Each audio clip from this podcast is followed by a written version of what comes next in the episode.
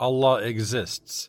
Sheikh Muhammad Rebhami, one of the renowned Islamic scholars, relates in the 15th page of his book entitled Riyad Nasikin, borrowing from the book entitled Zad al-Mukwin, the Byzantine Kaiser sent an envoy to Ma'mun bin Harun, the 7th Abbasid Khalifa.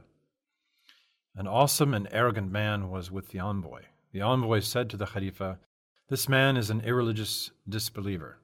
He does not believe in a creator." Byzantine priests failed to answer him. If the Islamic scholars manage to silence him, they will make millions of Christians and Muslims happy. The scholars of Baghdad said that there was only one scholar to answer that man, and he was Ahmed Nishapuri. The Khalifa decided on a certain hour of a certain day and ordered all the scholars to convene at the palace. Nishapuri was rather late for the session, so he offered the following apology. "I saw something astonishing and quite unusual on my way. Watching it made me late. I was waiting for the ship at the shore of the Tigris River. A huge tree came out of the earth. Then it fell down and broke into pieces, which presently turned into planks of wood. Then the planks came together to make a ship.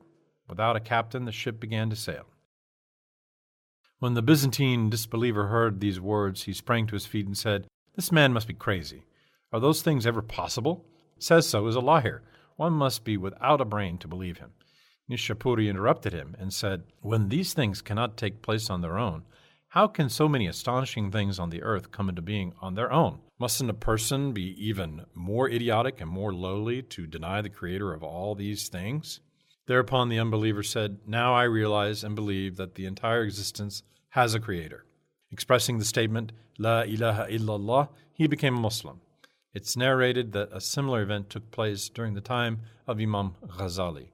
Khalifa Ma'mun passed away in the Hijri year 218.